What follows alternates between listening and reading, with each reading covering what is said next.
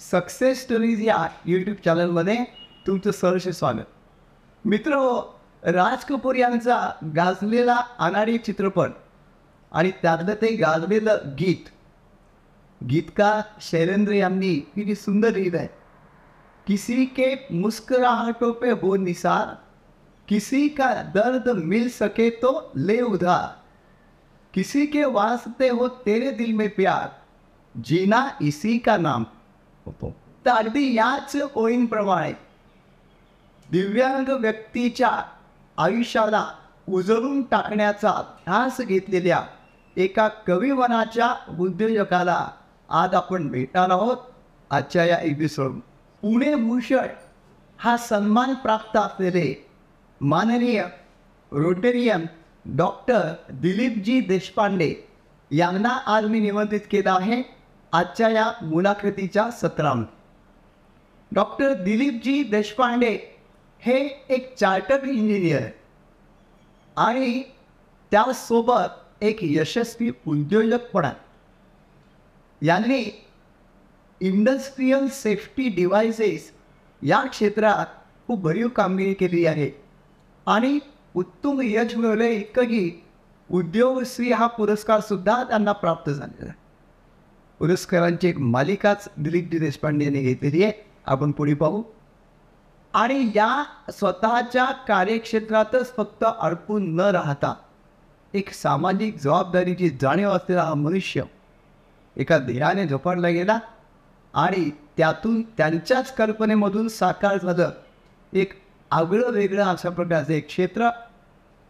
दिव्यांग व्यक्तींच्या पुनरुज्जीवनासाठी अपंग उद्योजकता विकास व पुनर्वसन केंद्र. अर्थात इथून पुढे आपण त्याला एडाच असं म्हणणार आहोत. Entrepreneurs development and rehabilitation centre for handicap या संस्थेचे ते संस्थापक सदस्य संत संस्थापक अध्यक्ष राहिलेले त्यांच्याच कल्पनेतून साकार झाली ही संस्था आणि दिव्यांग व्यक्तींसाठी प्रचंड कार्य या संस्थेने केलेलं आहे. या कार्याची जी एकंदरीत पूर्ण दखल आहे ती शासन दरबारी घेतली गेली. आणि केंद्र शासनातर्फे त्यांना राष्ट्रीय पुरस्कार मिळाला.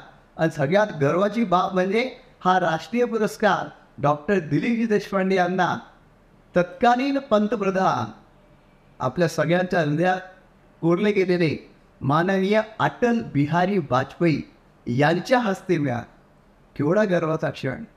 त्यानंतर लगेच पुन्हा त्या याच कार्याची दखल आंतरराष्ट्रीय पातळीपर्यंत घेतली गेली आणि आंतरराष्ट्रीय पुरस्कारही त्यांना प्राप्त झाला. तो त्यावेळेला श्रीमती सोनिया गांधी यांच्या हस्ते त्यांनी स्वीकार तर दिव्यांग व्यक्तींसाठी अहोरात्र झटणारे तन मन धन अर्पण करून सगळं काही करणारे डॉक्टर दिलीज देशपांडे यांच्याकडून आपण जाणून घेणार आहोत की नेमकं एडाश ही कल्पना काय आहे आणि ती त्यांनी कशी प्रत्यक्षात आणली आणि अगदी राष्ट्रीय आंतरराष्ट्रीय पातळीपर्यंत हे सन्मान कसे प्राप्त असे व्यक्ती सन्मानासाठी काम करत नसतात. पण हे कशा प्रकारे इतक्या हाय लेवलला जाऊन पोचलं या सगळ्या विषयाची चर्चा आपण त्याच्यासोबत करणार आहोत. त्यासोबत मला सांगायचं आहे मी पण एक रोटरी मेंबर आहे रोटरी क्लबचा मला गर्व आहे. रोटरी क्लबचं सुद्धा काम देशपांडे सरांनी अतिशय मोठ्या प्रमाणात केलेलं आहे. या सगळ्या गोष्टी आपण त्यांच्याकडून जाऊन मिळणार आहोत. याशिवाय साहित्य क्षेत्रातही त्यांचं काम खूप मोठं आहे. आता हे एका भागात पूर्ण कव्हर होणार नाही मला माहिती आहे. म्हणून दोन भागामध्ये आपण याची निश्चितपणे मुलाखतीत हा भाग आपण आणणार आहोत. तर आज भाग एक जो मी या ठिकाणी येतो आहे त्या भागासाठी त्या मुलाखतीच्या सत्रासाठी मी हार्दिक स्वागत करतो. माननीय डॉक्टर दिलीपजी देशपांडे.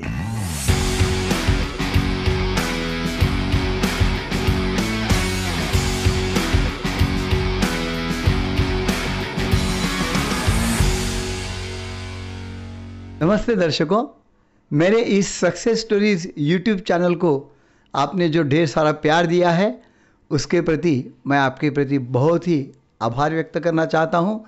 मेरे इस चैनल पर व्यूज़ और लाइक्स बहुत अच्छे आते हैं, पर मैं अभी आपको रिक्वेस्ट करना चाहूँगा कि इस चैनल को आप ज़रूर सब्सक्राइब करो।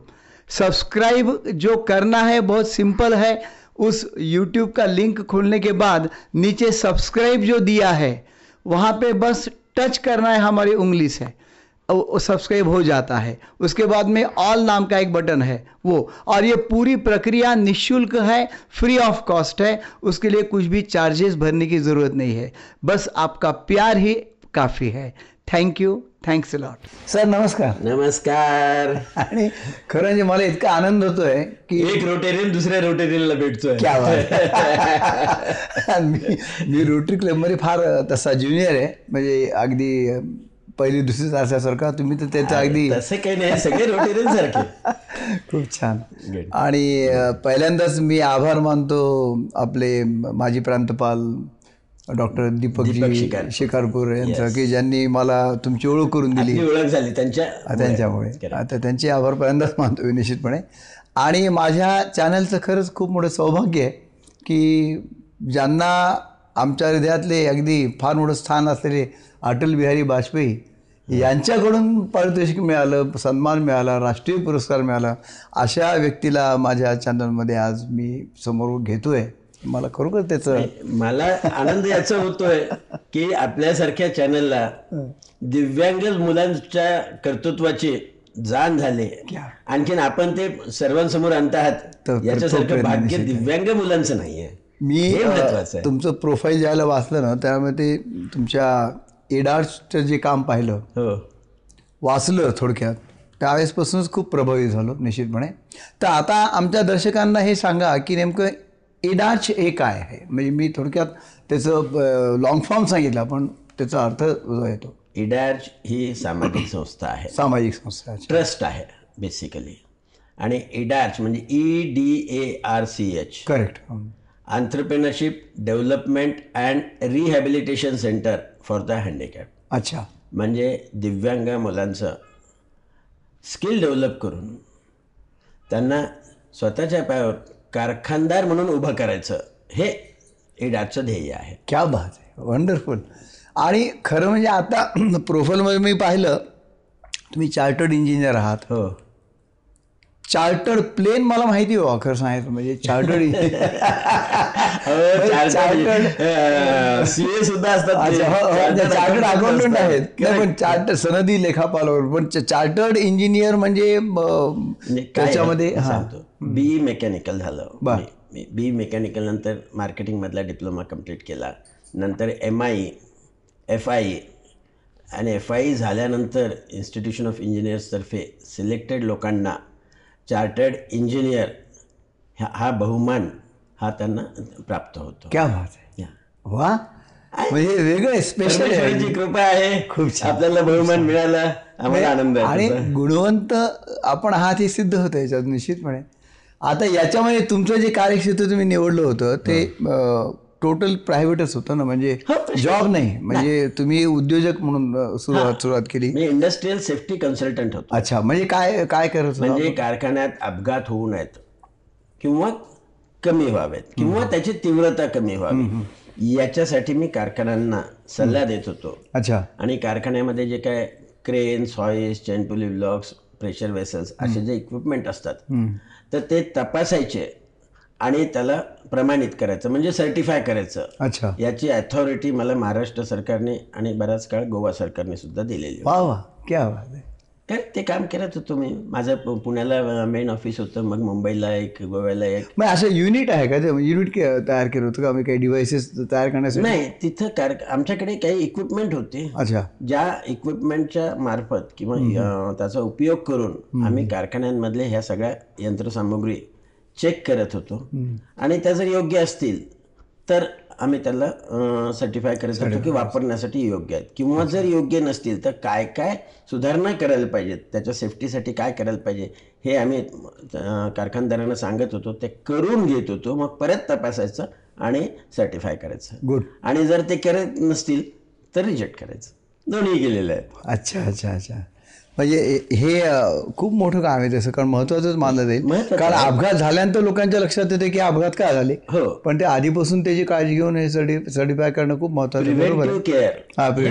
खूप महत्वाचं आहे. नाही हे तुम्ही तुमच्या व्यवसायामध्ये स्वतःला इतकं गुरफटून घेतल्यानंतर हे जी इडाचची कल्पना तुम्हाला आली ती कशी आणि कधी आली? काय झालं नेमकं? अगदी बरोबर. मार्मिक प्रश्न विचारला तुम्ही. गुड काय आहे? शेवटी आपण अपघात कमी व्हावेत म्हणून प्रयत्न करतो. हो. परंतु अपघात पूर्णपणे शून्यावर येत नाही. काहीतरी मानवी चुका असतात यांत्रिक चुका असतात काहीतरी टेक्नॉलॉजिकल प्रॉब्लेम्स येतात आणि अपघात होतात. तर अशाच एका मोठ्या कारखान्यामध्ये. एक अपघात झाला. दुर्दैवानं दोन कामगारांना पायाला इजा झाल्या. बर. शेवटी कालांतरानं त्यांचे पाय ॲम्प्यूट करायला लागले. अच्छा. खरंच वाईट वाटलं. आणि दोन्ही कामगार माझ्या माहितीतले होते ओळखीतले होते. बर बर बर. त्याच्यामुळं कुठं तरी असं असं एक डोक्यात फिरत होतं की अरे ह्या बिचाऱ्यांचं चूक आहे नाही हा मुद्दा वेगळा परंतु यांचे संसार उघड्यावर पडले. चूक असली तरी क्षुल्लक आहे नसली तर चूक नसताना सुद्धा यांना हे असं देतात. पनिशमेंट म्हणा किंवा जीवन करायला लागतं. तर म्हणून मग मी विचार केला यार काहीतरी करायला पाहिजे माणसांसाठी. नंतर मग एके दिवशी असं डोक्यात विचार चालू कंपनीने कॉम्पेन्सेशन असतील? कंपनी कॉम्पेन्सेशन देतं सगळं होतं परंतु ते किती दिवस टिकणार आहे? तळ्यातलं पाणी कधीतरी आटणारच ना. करेक्ट मग ते टिकत नसतं. कायम पाहिजे. हा कायम स्त्रोत पाहिजे continuous. correct. तर माणसाचं आयुष्य मार्गी लागतं. करेक्ट तर त्याच्यासाठी मग मी असा विचार करत असताना लक्षात आलं की का ह्या कारखान्याला बरेचसे छोटे कारखाने ज्याला आपण वेंडर्स म्हणतो ते माल सप्लाय करतात. अच्छा. आणि छोटे कारखाने म्हणजे ज्याला आपण वर्कशॉप वेगळ्या भाषेत म्हणतो. तर त्या ठिकाणी अनस्किल्ड वर्कर्स असतात. वर्कर्स येणं जाणं चालू असतं. दांड्या मारत असतात. आणि वन मॅन शो असतो. तर त्याच्यामुळं त्यांनी मा पाठवलेला माल आता समजा एक सात हजार पीसेस पाठवले. तर त्यातले पाच पंचवीस मोठ्या कारखान्यामध्ये चेक केल्या जातात. पन्नास चेक केल्या जातात. आणि त्यातले जर दुर्दैवानं रिजेक्ट झाले तर पूर्ण सात जातो. पूर्ण लॉट रिजेक्ट मग त्या बिचाऱ्या वर्कशॉपच्या मालकाला तो लॉट घेऊन यायचा. परत रिवर्क एक एक चेक करायचा आणि परत नीट करून पाठवायचा. पैसा वेळ सगळंच वाया करेक्ट हे डोक्यात असताना मग एकदा एक खटका एक विचार डोक्यात गेला की अरे ही जी दो दोन माणसं दुर्दैवी आहेत तर ह्यांचे हात चांगले आहेत डोळे चांगले आहेत. तर ह्याचा जर ह्या कामासाठी उपयोग करून घेतला क्या बात तर काय हरकत आहे? एक वेगळी कल्पना होती. खूप छान. मग मी या वर्कशॉपवाल्यांना भेटलो. हा. त्यांना सांगितलं की बाबा रे तुझा माल. जर याच ठिकाणी चेक झाला. आणि परफेक्ट झालेला मालच जर कंपनीला गेला. तर तोणल साहेब याच्यापेक्षा आमचं भाग्य दुसरं नाही. अगदी या भाषेत बोलला तो. खरंच आहे. मी म्हटलं "हे बघ मी एक तुला स- मदत करू इच्छ- शकतो. तू या माणसाला त्याच्या घरून जाऊन घेऊन यायचं. इथं स्टूलवर खुर्चीवर बसव. तुझ्या वर्कर्सकडून तुझ्याच कारखान्यामध्ये तो माल परफेक्ट करून घेतील. इथंच ते इन्स्पेक्ट करतील आणि करेक्ट झालेला माल फक्त कंपनीत जाईल. तोंडाल साहेब सगळ्यात चांगलं होईल तर. माझं न- नव्वद टक्के डोकेदुखी कमी होईल. खरंय म्हणलं, करू शकत असेल तर ती टांगती तलवार जी राहणार त्यांच्याकडे गेली. हा. तो म्हणा खात्रीने माल माझा परफेक्ट मालच जाणार आहे. हा. माझे वर्कर चुकत असतील तरी तो इथंच नीट करून घेणार आहे. हो. सोमवार बुधवार आणि शुक्रवार. हा. एका कार वर्कशॉपमध्ये मंगळ म- मंगळवार गुरुवार शनिवार दुसऱ्या वर्कशॉपमध्ये असं एकाला तसंच दुसऱ्याला असं अशा दोन कारखान्या त्या काळात त्यांनी त्याला पंचवीसशे पंचवीसशे रुपये. पंचवीसशे रुपये आणि एकाने सव्वीसशे. असं दिले त्यांचा माल परफेक्ट व्हायला लागला. कंपन्यामध्ये जायला लागला. सुरुवाती सुरुवातीला कंपनीने थरो चेकिंग केलं. परंतु आपलीच माणसं इन्स्पेक्ट करतात म्हटल्यानंतर त्यांचा विश्वास बसायला लागला. आणि यांना पेमेंट लवकर यायला लागलं. आणि या लोकांना पाच पाच सव्वा पाच हजार रुपये मिळायला लागले. विन विन सौदा झाला पण तुमच्या अजून केवढं पुण्याचं काम एक- नाही एक समाधान मिळालं. व्हेरी फ्रँक पुण्याचं काम हा नंतरचा लोकांनी समजून घ्यायचा मुद्दा आहे. मला समाधान मिळालं. खरंच. आणि नंतर मग मात्र एक सम- समाधान कुठलंही हे चिरकाल टिकणारं नसतं. समाधानातून आपल्याला प्रोग्रेस. अपेक्षित असतो किंवा माणूस धडपडत असतो तर मग तेव्हा माझं लक्षात आलं की आपण ह्या दोन माणसाचं केलं पण अशा जगामध्ये कितीतरी लोक आहेत. की ज्यांना अशा सहाय्याची गरज आहे. मग मी हे अपंग मुलं त्या काळात अपंग हा शब्द होता. हा आता आज आजकाल दिव्यांग आणि. आपल्या मान्य पंतप्रधानांनी अगदी योग्य तो शब्द कारण की यांच्यामध्ये खरंच दिव्य अंग असतं. खरंच. हे मी नंतर सांगेन तुम्हाला काय दिव्यांग आहे. तर हे जे त्या काळात आप आपण अपंग म्हणत होतो. तर अशा अपंगांसाठी काम करणाऱ्या संस्थांना मग मी जसा वेळ मिळेल तसा भेटी दिल्या आहे. बर. मग वेगवेगळ्या मतिमंदाच्या संस्थांमध्ये मी जेव्हा गेलो तेव्हा लक्षात आलं की ह्या मतिमंदांच्या संस्थेमध्ये फक्त मतिमंद मुलं मेणबत्त्या बनवत आहेत किंवा काहीतरी खडू बनवत आहेत हम्म. म्हटलं सरकारी अनुदान मिळतं यांना. परंतु ह्या सरकारी अनुदानामधून यांचं खरंच पुनर्वसन होतं का. आता खडू बनवून किंवा मेणबत्त्या बनवून किती पैसा मिळणार? किती पैसा मिळणार? आणि ह्या संस्थेतून गेल्यानंतर ते एकट्याच्यानं करू शकणार आहेत का. आणि त्याला मार्केट काय. हा दुसरा मुद्दा. खरंय म्हणजे मार्केटसाठी सुद्धा त्यांनी परत समाजावरती किंवा पालकांवरती अवलंबून राहायचं? अंधांच्या संस्थेमध्ये त्या काळामध्ये खुर्च्याचं केनिंग वगैरे अशा पद्धतीचं शिक्षण दिलं जात होतं. तर ह्या ह्याच्यातून रोजगार परमनंट सस्टेनेबल रिहॅबिलिटेशन ज्याला म्हणतो आपण ते होऊ शकत नव्हतं. मग हे डोक्यात असं चालायला लागलं. शेवटी बिझनेस माझा मी करत होतो माझं करिअर मला पैसे मिळवणं अगदी गरजेचं होतं कारण की स्पोर्टच माझं त्याच्यावरती अवलंबून होतं. त्याच्यामुळे मी ते करतही होतो. परंतु डोक्यात मात्र हे गोळत होतं. आणि मग लक्षात आलं की अंधांकडे स्पर्श ज्ञान हे नॉर्मल माणसापेक्षा खूप चांगलं. जास्त. ती त्याला दैवी देणगी आहे. दिव्य ते त्याचं दिव्य अंग आहे. खरे अगदी मतिमंदामध्ये फिजिकल स्ट्रेंथ शारीरिक शक्ती ही खूप जास्त आहे. करेक्ट ते त्याचं दिव्य अंग आहे.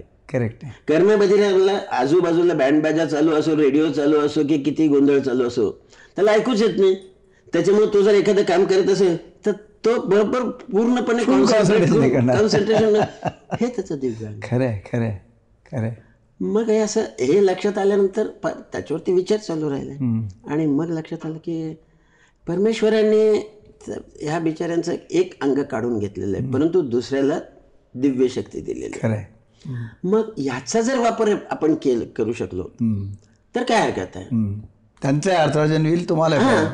मग म- विचार केला की याची शारीरिक शक्ती या अंधांचे स्पर्श ज्ञान मतिमंद अं, आपलं कर्णबधिरांची एकाग्रता यांचा जर आपण एकत्रितपणे वापर केला. तर काय हरकत आहे.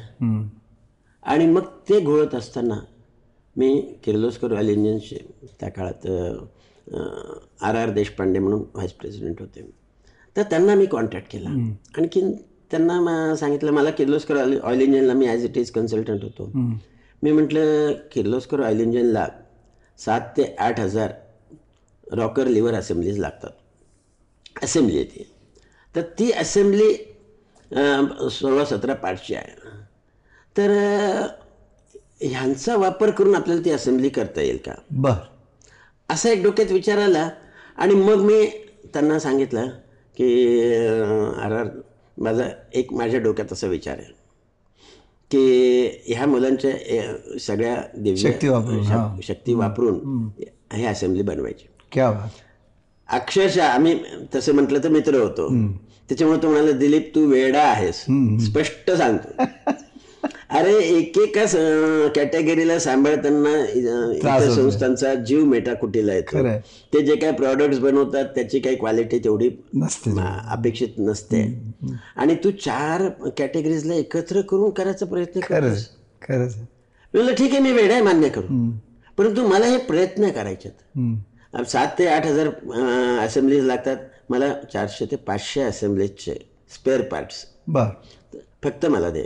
मी ॲज इट इज कन्सल्टंट आहे. ऑरो टेक्निकल सर्व्हिसेस म्हणून माझी ऑर्गनायझेशन होती. त्या ऑर्गनायझेशनला तू लोन म्हणून दे. तोडाला मी दिले आणि मी विसरून गेलो. अच्छा दोन्ही. बर बर बर. त्यांनी मला ते पॅड्स दिले. कसे होतील ते बघू बघू. त्यांनी पॅड दिले आणि मग मी ह्या सगळ्या अपंग मुलांना एकत्रित आणलं. क्या बात आहे. पण ते जसं म्हणाले तसं तुम्हाला त्यात अडचणी आल्या या सगळ्यांना एकत्र सांभाळताना? प्रश्नच नाही. तेच सांगतो तुम्हाला काय अडचण आली सुरुवातीला? अक्षरशः म्हणजे माझ्या जीवाचा थरकाप झाला होता. जेव्हा मी अंध कर्णबधीर मतिमंद अस्थिव्यंग एकत्र आणले तेव्हा मतिमंद मुलांनी अस्थिव्यंग म्हणजे ज्याला धड चालता येत नाही किंवा ज्याला दिसत नाही तसं मुलगाच पाहिलेलं नव्हतं. हो. कारण की त्याचं आयुष्य म्हणजे एक तर त्याचं हो, घर हो. नाही तर त्याची संस्था. बाकी त्याला माहितीच नाही. त्याच्यामुळे तो असं बघत राहिला अरे याला चालता येत नाही याला दिसत नाही. काय भानगड आहे? असंच एकमेकाच्या तोंडाकडे बघायला लागले. माझं डोकं सुन्न झालं. To be very frank with you मग एक डोक्यात विचार आला शेवटी मार्ग परमेश्वर कुठं ना कुठं तरी दाखवत असतो. आय बिलीव्ह इन तुमचं हेतू चांगला असेल हा हे तू चांगला असेल ना तर मार्ग दिसतोच. हम्म. हे तू वाईट असणाऱ्यांना सुद्धा मार्ग दिसतो. फक्त तो वेगळ्या मार्गाने वापरतात एवढंच आहे. तर चांगलं हेतू असेल तर चांगलाच मार्ग मिळतो आपल्याला. हे तितकंच खरं. तर त्या दृष्टिकोनातून मग मी म्हटलं की आपण रुमाल पाणी खेळायला लावू यांना. अच्छा. म्हणून त्यांना सगळ्यांना असं गोल बसवलं आणि म्हटलं रुमाल पाणी खेळा. आता प्रत्येकाने आयुष्यात काहीतरी खेळलेलंच असतं. रुमाल पाणी खेळणं म्हणजे त्यांना एक मजा वाटली. म्हणून ते रुमाल पाणी खेळायला लागले. तुम्हाला सांगतो साहेब जेव्हा अंध मुलावरती राज्य आलं तेव्हा तो अंध मुलगा ते रुमाल घेऊन असं गोल फिरायला लागला. आता गोल त्याला काही फिरता येत नाही डोळे दिसत नसल्यामुळं. त्याच्यामुळे तो धडपडायचा. आणि तुम्हाला सांगतो एक क्लिक झालं की त्या वेळेला अतिमंद मुलगा ए पडशील असं म्हणून त्याला धरत होता. क्या बात आहे. अरे काय bonding आहे. ज्या मतिमंद संस्थेमध्ये मी जात होतो आणि चार रेगोट्या कागदावरती काढायचं मी किती छान चित्र काढले असं म्हण- म्हणून तो स्वतःचं कौतुक करून घ्यायचा. आज तोच मतिमंद मुलगा अंधांच्या मदतीला धावतोय. गुड व्हेरी नाईस आणि एक आनंद वाटला. एक चार दिवस त्यांना असं चार सहा दिवस खेळायला लावलं. ही जागा कुठे घेतली त्यावेळेस मग? ती कामायणी संस्थेमध्ये कामायणींच्या मदतीनं आम्हाला त्यांनी एक, एक दोन महिने आम्हाला प्रोव्हाइड केली होती. ठीक आहे म्हणजे तुम्ही सुरुवातीला किती मुलं जमवली असे. मी दहा अकरा मुलं होती. अकरा मुलं होती. मग मी त्यांना दुसरा खेळ शिकवला. दुसरा खेळ म्हटलं हे हा रॉकर लिव्हर मग याच्यामध्ये शाफ्ट टाकायचा. अच्छा म्हणजे एकाने धरायचं? दुसऱ्याने शाफ्ट टाकायचं. तिसऱ्याने त्याला सर्कलिप लावायची. चौथ्याने त्याला स्क्रू लावायचे. अशा दोन टीम केल्या आणि त्यांना शिकवलं.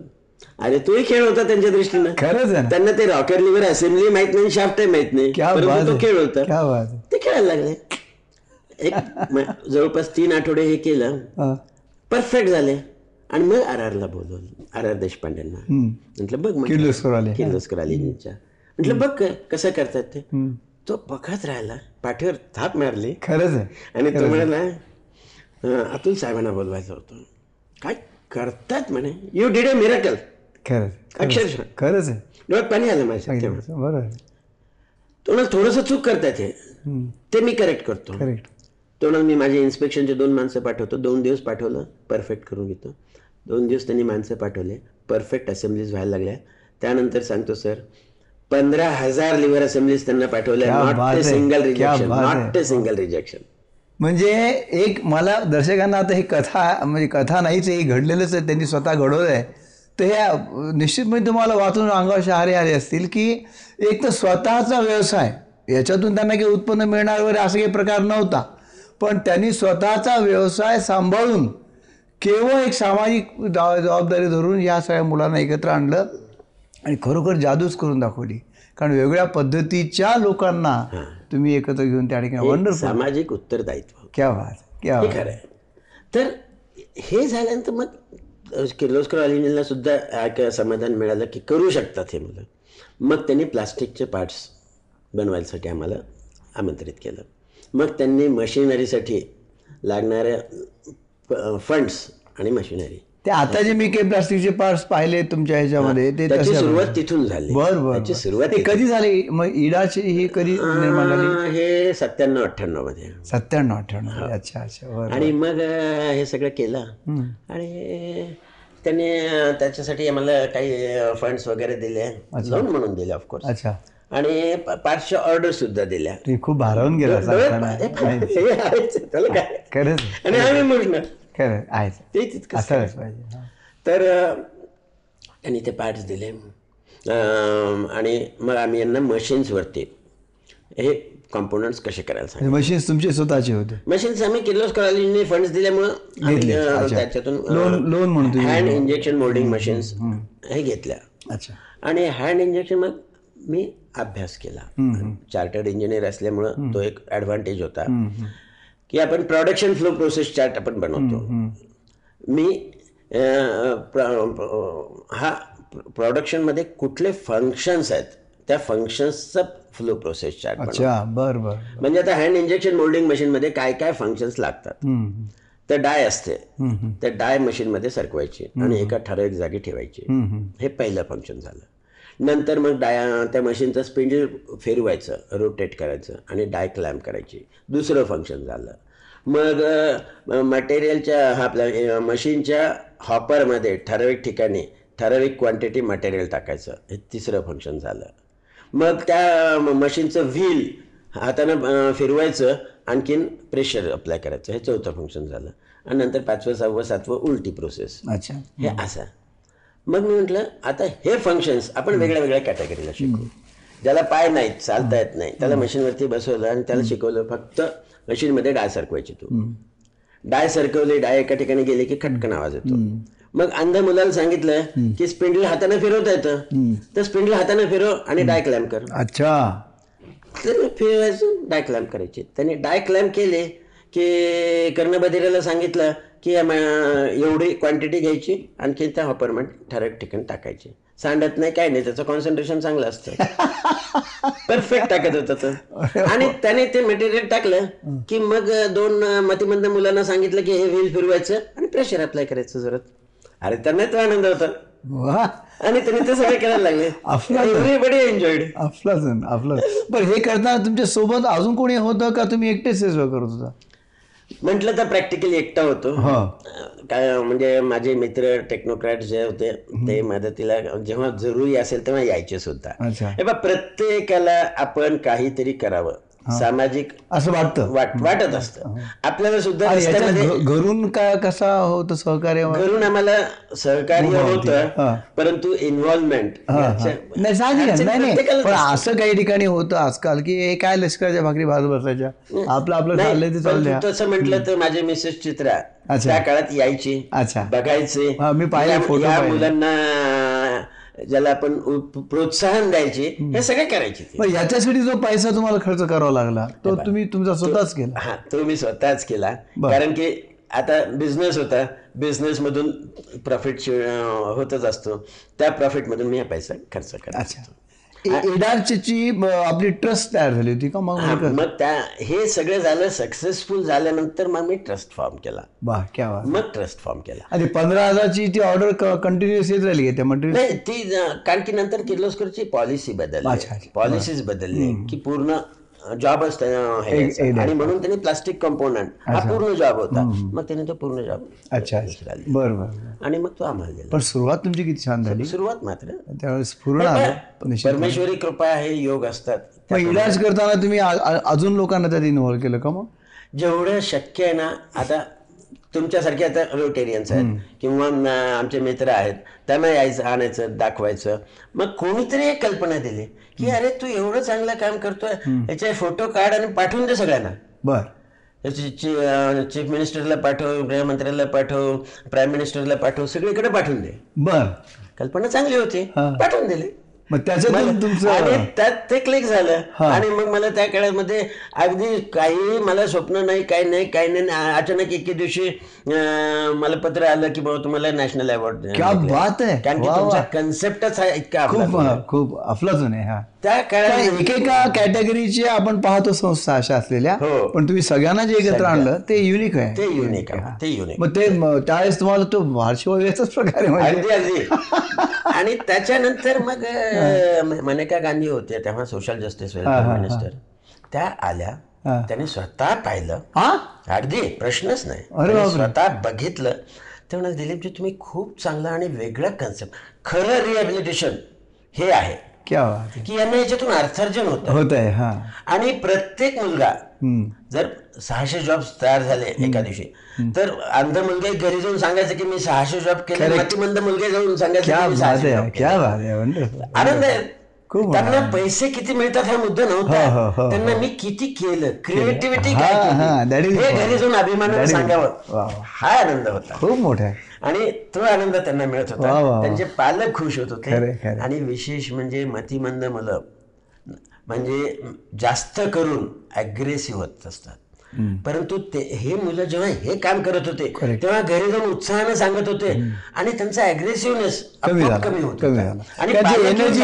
एनर्जी तुम्ही छान मार्गाने वळवली ना?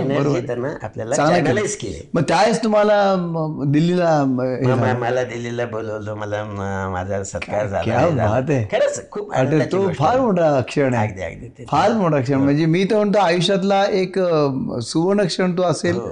आणि तो हे कधी सत्त्याण्णव अठ्ठ्याण्णवमध्ये का? अठ्ठ्याण्णवची गोष्ट आहे. वा वा. आणि मनेका गांधी येऊन बघितलं त्यांनी सांगितलं आणि मग ते म्हणाले की दिलीपजी ह्या कन्सेप्टवरती आपण पूर्ण भारतामध्ये असे सेंटर उभारू. क्या क्या. आणि तुम्ही हे सगळं करा आणि तुम्हाला हे सेंटर वाढवण्यासाठी जो काय पैसा पाहिजे असेल तो मी देतो. मग त्या केंद्राचा मिळालं अनुदान काही? तेच तर त्यामुळे भारतीय- सांगायचं. हा, नाही, नाही. नुसतं सांगायचं. नाही. She was very much sensitive. त्याच्याबद्दल मला काही त्यांच्याबद्दल दुमत नाही. परंतु त्यांनी मला तिथं बोलवलं. त्यांचे प्रिन्सिपल सेक्रेटरीचे आणि बाकीचे जॉईंट सेक्रेटरीज वगैरे सगळ्यांची मीटिंग करून दिली. सगळेजण हो हो आता मिनिस्टर समोर तर कमी काही बोलतच नाही. हो हो हो हो म्हणाले. मग आमच्या वेगळ्या मीटिंग झाल्या प्रिन्सिपल सेक्रेटरी आणि जॉईंट सेक्रेटरीज बरोबर. तेव्हा ते चक्रावून गेले की तुम्ही आठ दहा मुलांसाठी एक प्रॉडक्ट आठ दहा मुलांसाठी वेगळं मटेरियल वेगळा सुपरवायझर वेगळी जागा वेगळी मशिनरी दुसऱ्या आठ दहा मुलांसाठी वेगळी मशिनरी वेगळं प्रॉडक्ट हो म्हणे आम्ही मतिमंद मुलांसाठी जर वर्कशॉप काढायचं असेल तर आम्ही तुम्हाला पै पैसे देऊ शकतो. अंधांसाठी जर तुम्हाला शाळा काढायची असेल तर पैसे देऊ शकतो. ज्या आपण अस्थिवंगांसाठी अस्थिव्यंगांसाठी जर तुम्हाला जयपूर फूट वगैरे बनवायची असेल तर आमच्याकडे योजना आहे. परंतु आठ दहा मुलांसाठी आणि ते सुद्धा मतिमंद अस्थिव्यंग सगळे एकत्र वेगळं प्रॉडक्ट वेगळं हे अशी योजना आमच्या सरकारकडे नाही आहे काय करणार? शेवटी त्यांनी तुम्हाला सांगतो एवढं सांगितलं कारण की मॅडम प्रेशर पेपर वर्कमध्ये अडकते शेवटी हा. मॅडम प्रेशराईज करत होता. ते म्हणाले दिलीपजी तुम्ही एक काम करा. तुम्ही आम्हाला चार प्रपोजल्स द्या की म- मतिमंदांसाठी एक वर्कशॉप काढतो यांच्यासाठी अंधांसाठी शाळा काढतो आम्ही देतो आणि प्रत्येकासाठी शंभर शंभर कोटी मागा आम्ही तुम्हाला चारशे कोटी देऊन टाकतो. बर. आणि तिकडे जाऊन काय करायचं ते करा. बर. नमस्कार. तुम्ही चारशे कोटी आज द्या आणखीन तुम्ही राहणार नाहीत चार दिवसानं. मॅडम हे राहतील की नाही माहिती नाही म्हटलं. आणि चार वर्षानंतर जर कुणी आलं आणि दाखवा शाळा दाखवा वर्कशॉप दाखवा तुम्ही कुठून दाखवणार? शेवटी माझी रवानगी? हे मला नाही करायचं म्हणे हे जर नसेल करायचं तर पार्लमेंट मधून अरे नाही, मला खोटं करायचं खोटं करायचं. खोटं करायचं नव्हतं. हे नाही. इतकं चांगलं कारण की शब्द मी चांगलं काम करतोय तर चांगल्या कामासाठी यश मिळालं. हा पण गुण सरांचा खरोखरच अलौकिक म्हणावा लागेल. हे मी प्रोफाईल मध्ये वाचलं. तुम्ही आता नाही खोटं मी आजपर्यंत वागलेलो नाही. नाही, खरंच. नाहीस. कोणाचे पैसे बुडवले बुडवलेले नाहीत. आणखीन खोटं वागलेलं नाही.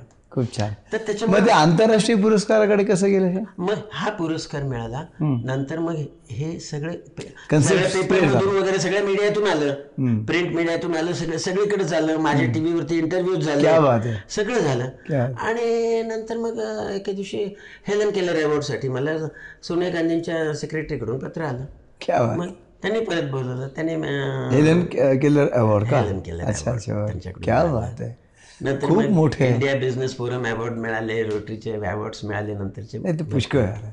नाही खरोखर हा जो आणि आता सध्या जे कार्य चाललेले आपले इराणचं तर त्यामध्ये नेमकं आता स्वरूप कसं आहे? म्हणजे किती लोक साधारणपणे त्यात इन्व्हॉल्व आहेत? आतापर्यंत साठ सत्तर मुलं.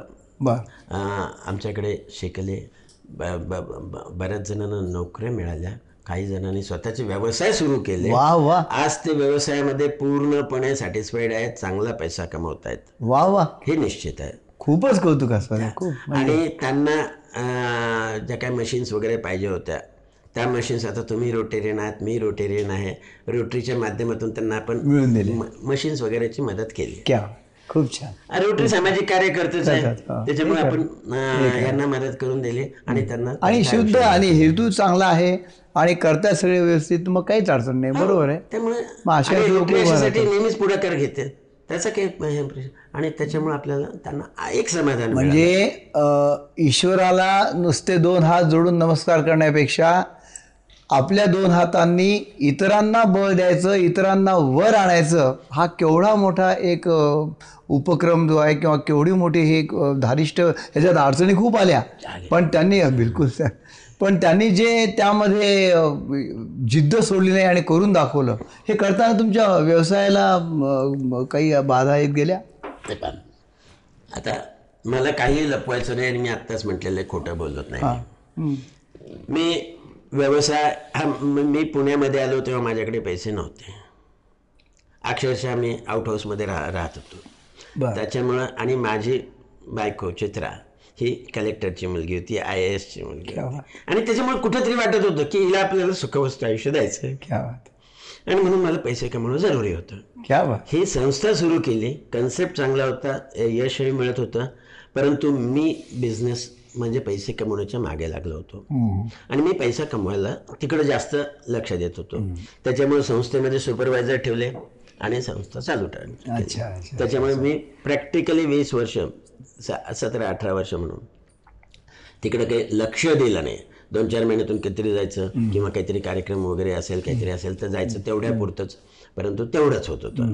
आणि जे काय मुलं तयार होत होते ते न- नाईलाजानं मग नोकरी तरी मिळत परंतु एक समाधान होतं की त्यांना नोकऱ्या तरी मिळत मार्ग तुम्ही चालू करून दिला मार्ग चालू नोकऱ्या तरी मिळतात किंवा बिझनेस तरी करतात स्वतःच्या पायावर उभे राहतात.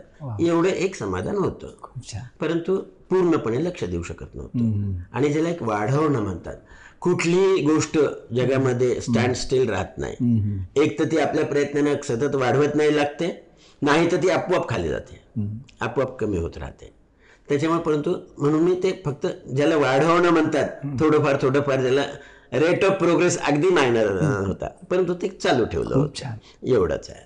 तर निश्चितपणे दर्शकांना हा सगळा प्रवास यांचा जो आतापर्यंत झालेला इडार्सचा तो आवडलाच असणार आहे. मला खात्री आहे. आणि अजून बऱ्याच विषयांवर सरांशी गप्पा आपल्याला मारायच्या आहेत. वेळेचं बंधन लक्षात ठेवून मुलाखतीचा भाग नंबर एक जो आहे तो आपण या ठिकाणी थांबवतो आहे आणि अगदी लवकर मी सरांना विनंती करेल की आपण भाग नंबर दोनसुद्धा आमच्या चॅनलसाठी द्या. कारण खरोखर अक्षरशः शहारे आणणारे अंगावर आणि भारावून जाण्यासारखं सगळं कार्य तुमचं आहे.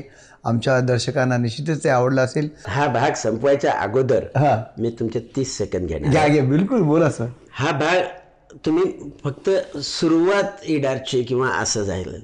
परंतु मी एक कुठंतरी थांबायचं. पैसे कमवणं. म्हणून करोनाच्या अगोदर चार पाच महिने तो निर्णय घेतला आणि मी पूर्णपणे थांबलो. व्यवसायातून. व्यवसायातून. आणि पूर्णपणे ह्या कामासाठी स्वतःला वाहून घेतलं. दुर्दैवानं करोना आला दोन अडीच वर्ष त्याच्यात गेले. आणि आता मोठी स्वप्न घेऊन की एडारची ह्या हो, त्या- मुलांचं हे आपल्याला. मोठं करायचं आहे. त्याच आणि आपण- ते करण्यासाठी ते सांगायला मला दर्शकांना आवडेल. ते दुसऱ्या भागात आपण नक्की करू आपण. शंभर टक्के. निश्चित. भविष्यातील त्यांच्या. नाईलाजच्या आपण दुसऱ्या भागामध्ये कव्हर ते माझं स्वप्न आहे. करेक्ट तर निश्चितपणे दिलीजी तुमचं खूप. खूप धन्यवाद. खूप छान वाटलं आणि बोलून. आणि इतक्या खेळी मिळत तुम्ही बोलता. आवडलं गुड थँक्स थँक्स थँक्स